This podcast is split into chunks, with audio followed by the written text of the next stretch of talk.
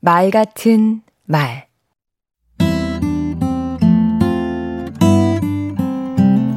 안녕하세요. 강원국입니다. 흔히 논리적으로 말하라고 합니다. 논리적인 말이란 어떤 걸까요? 두 가지 조건을 충족하는 말이 아닌가 싶습니다. 그 하나는 두서없이 말하지 않는다는 뜻이지요.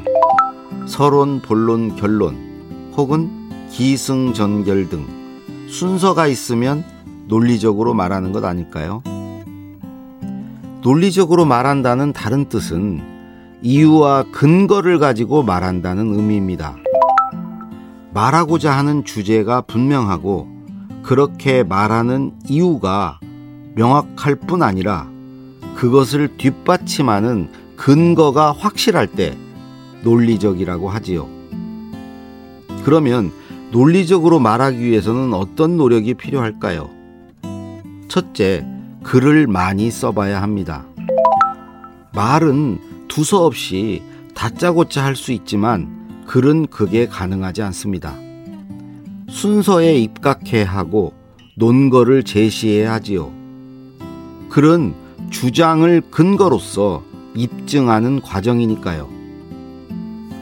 둘째, 글을 읽을 때 글의 구조를 유심히 봐야 합니다.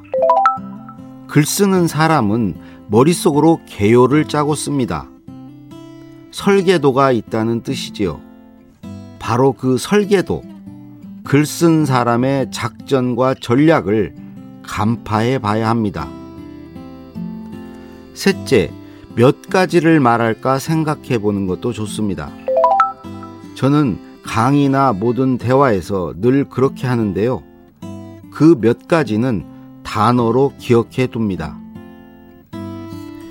하지만 논리적으로만 말하는 게 능사는 아닙니다.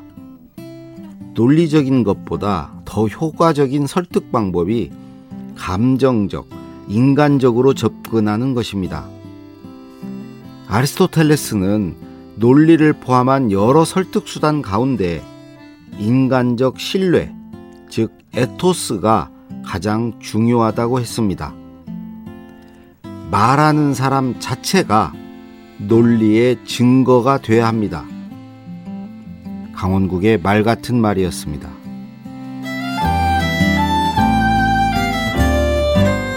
무작정 쌓아 올린 논리의 탑은 그저 높기만 합니다.